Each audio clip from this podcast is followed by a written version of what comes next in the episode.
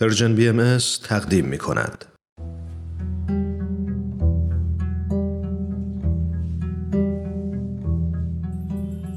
هجرت کاری از آزاده جاوید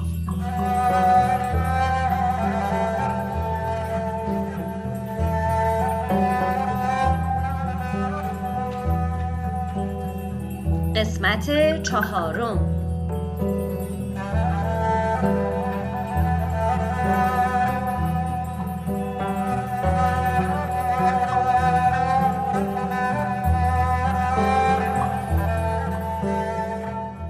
بله همینطوره. روزی که حضرت بهاءالله بیخبر خانواده دوستان و بغداد را ترک کردند تنها یک نفر با ایشون همراه بود. او ابوالقاسم همدانی بود. فردی که بسیار مورد اعتماد اون حضرت بود و تنها فردی بود که از محل اقامت حضرتشون آگاه بود. حضرت مبلغی به او پرداختند که کسب و کاری به راه بیاندازه هم امور خودش رو اداره کنه و هم هر چندگاه مایحتاج حضرت رو تهیه کنه و به کوه سرگلو محل اقامت اون حضرت ببره. و باز به سلیمانیه برگرده. چندی بعد همدانی از حضرت اجازه گرفت که به همدان سفر کنه داراییشو نقد کنه و با خودش به سلیمانیه منتقل کنه. و بعد با اون حضرت به مصر هجرت کنند بی این که کسی از حال اونها با خبر بشه.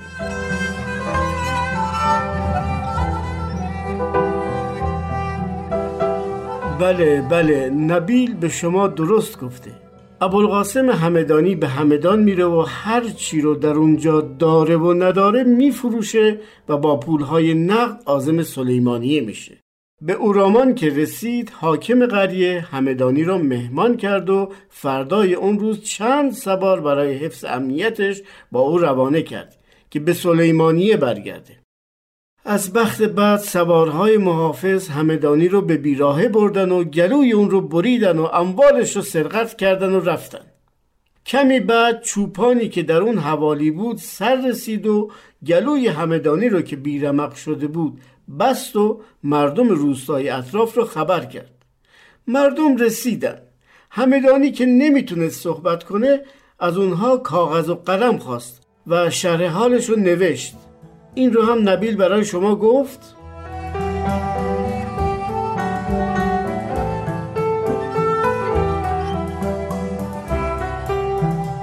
همدانی نوشت من آقا ابوالقاسم تاجر همدانی هستم. در اورامان حسین علی خان سلطان مرا میهمان کرد و آدمهایی به همراه من فرستاد. آنها در راه این کار را کردند. و پول و اشیاءم را بردند. حال مجازات برای آنها می‌خواهم باید اشیاء مرا بازگردانند. اگر حکومت اموال را باز ستاند باید اموال و نقود را به درویش محمد ایرانی که در کوه سرگلو ساکن است و در تکیه شاه نقشبندی آمد و شد دارد تسلیم نمایند. من بعد از ملاقات ایشان به ایران رفتم. و حال مراجعه کرده ام که به دیدن ایشان بروم. ایشان می توانند به هر نوع که بخواهند در اموال و اشیاء من که پیدا شود دخالت نمایند. ابوالقاسم همدانی. بله میرزا موسا کلیم برادر حضرت بهاءالله این نامه رو که در روزنامه تهران از نشریات ایران به چاپ رسیده بود دیده بود.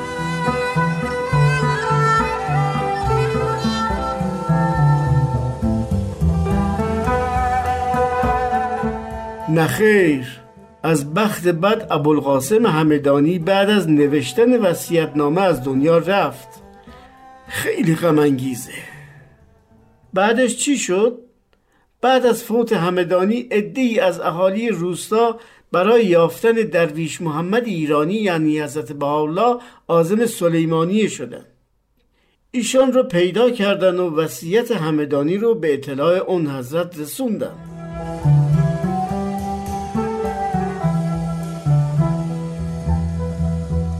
حضرت بهاءالله موضوع رو با فرزندان شیخ عثمان رئیس سلسله نقشبندی که از دوستان آن حضرت بودند مطرح فرمودند و به اتفاق اونها برای انجام مراسم خاک سپاری ابوالقاسم همدانی از سلیمانیه به داخل مرز ایران آزم شدند. شیخ عبدالرحمن کرکوکی مخارج کفن و دفن همدانی را پرداخت کرد و برای او مقبره ای تدارک دید. حضرت بهاءالله که بسیار دل شکسته و غمگین شده بودند به سلیمانیه مراجعت فرمودند. آقا اسماعیل رهبر فرقه خالدیه نقل کرده که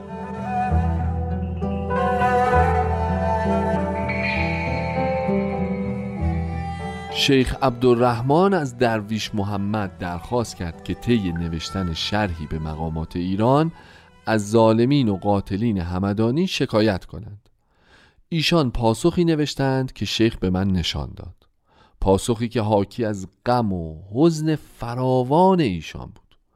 در بخشهایی از نامه نوشتند و این ایام که بهار حزن در هیجان است و انهار غم در جریان و قطب فلک غذا در تدویر است و مرکز نقطه امضا در تدبیر و شجره ظلم مرتفع گشته و ثمره بیداد چون شداد به بار آورده و افعال نیک مردود شده و اعمال نمرود محمود آمده خس به جای حسن نشسته و خزف بر مکان در در صدف محل گرفته و صعبان بر منزل سلطان حکومت می نماید و شیطان بر مسند سلیمان ریاست می گذارد.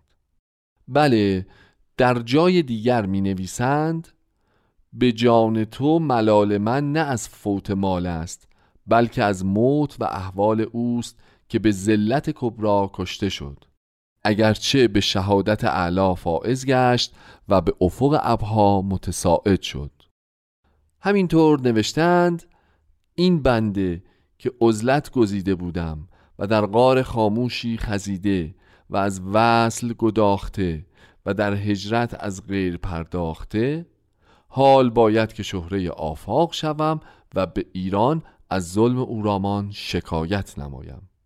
یک نفر برای مرافقت و موافقت اختیار نموده بودم که از اخیار بود و از ابرار حکایت می‌کرد. به این قسم از دست رفت که می‌دانیم.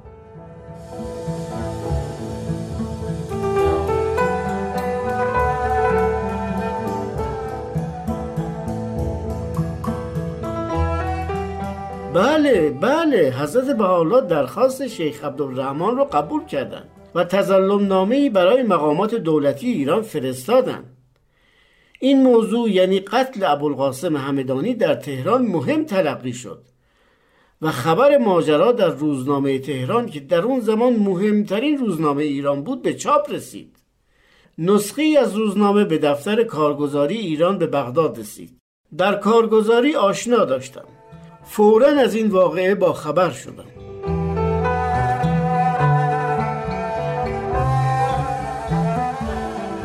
جناب میرزا موسا کلیم برادر با وفای حضرت بهاءالله از این موضوع که آقا ابوالقاسم همدانی به قتل رسیده و در وسیعت نامش از شخصی به نام درویش محمد ایرانی نام برده با خبر شد.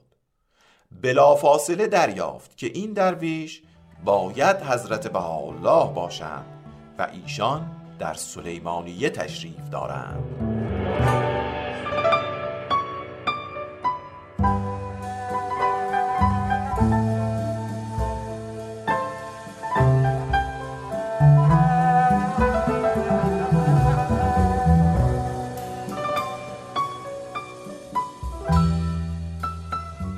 وقتی خبرها رو شنیدیم مطمئن شدیم که اون درویش گم شده ماست. ولی دسترسی به اون نداشتیم. یکی از بابیان قیور که در بغداد ساکن بود شیخ سلطان کربلایی پدر همسر میرزا موسا کلیم عموی من بود. ایشون اعلام کرد که حاضر برای یافتن اون حضرت روانه بشه و حتی در این راه جانش رو فدا کنه.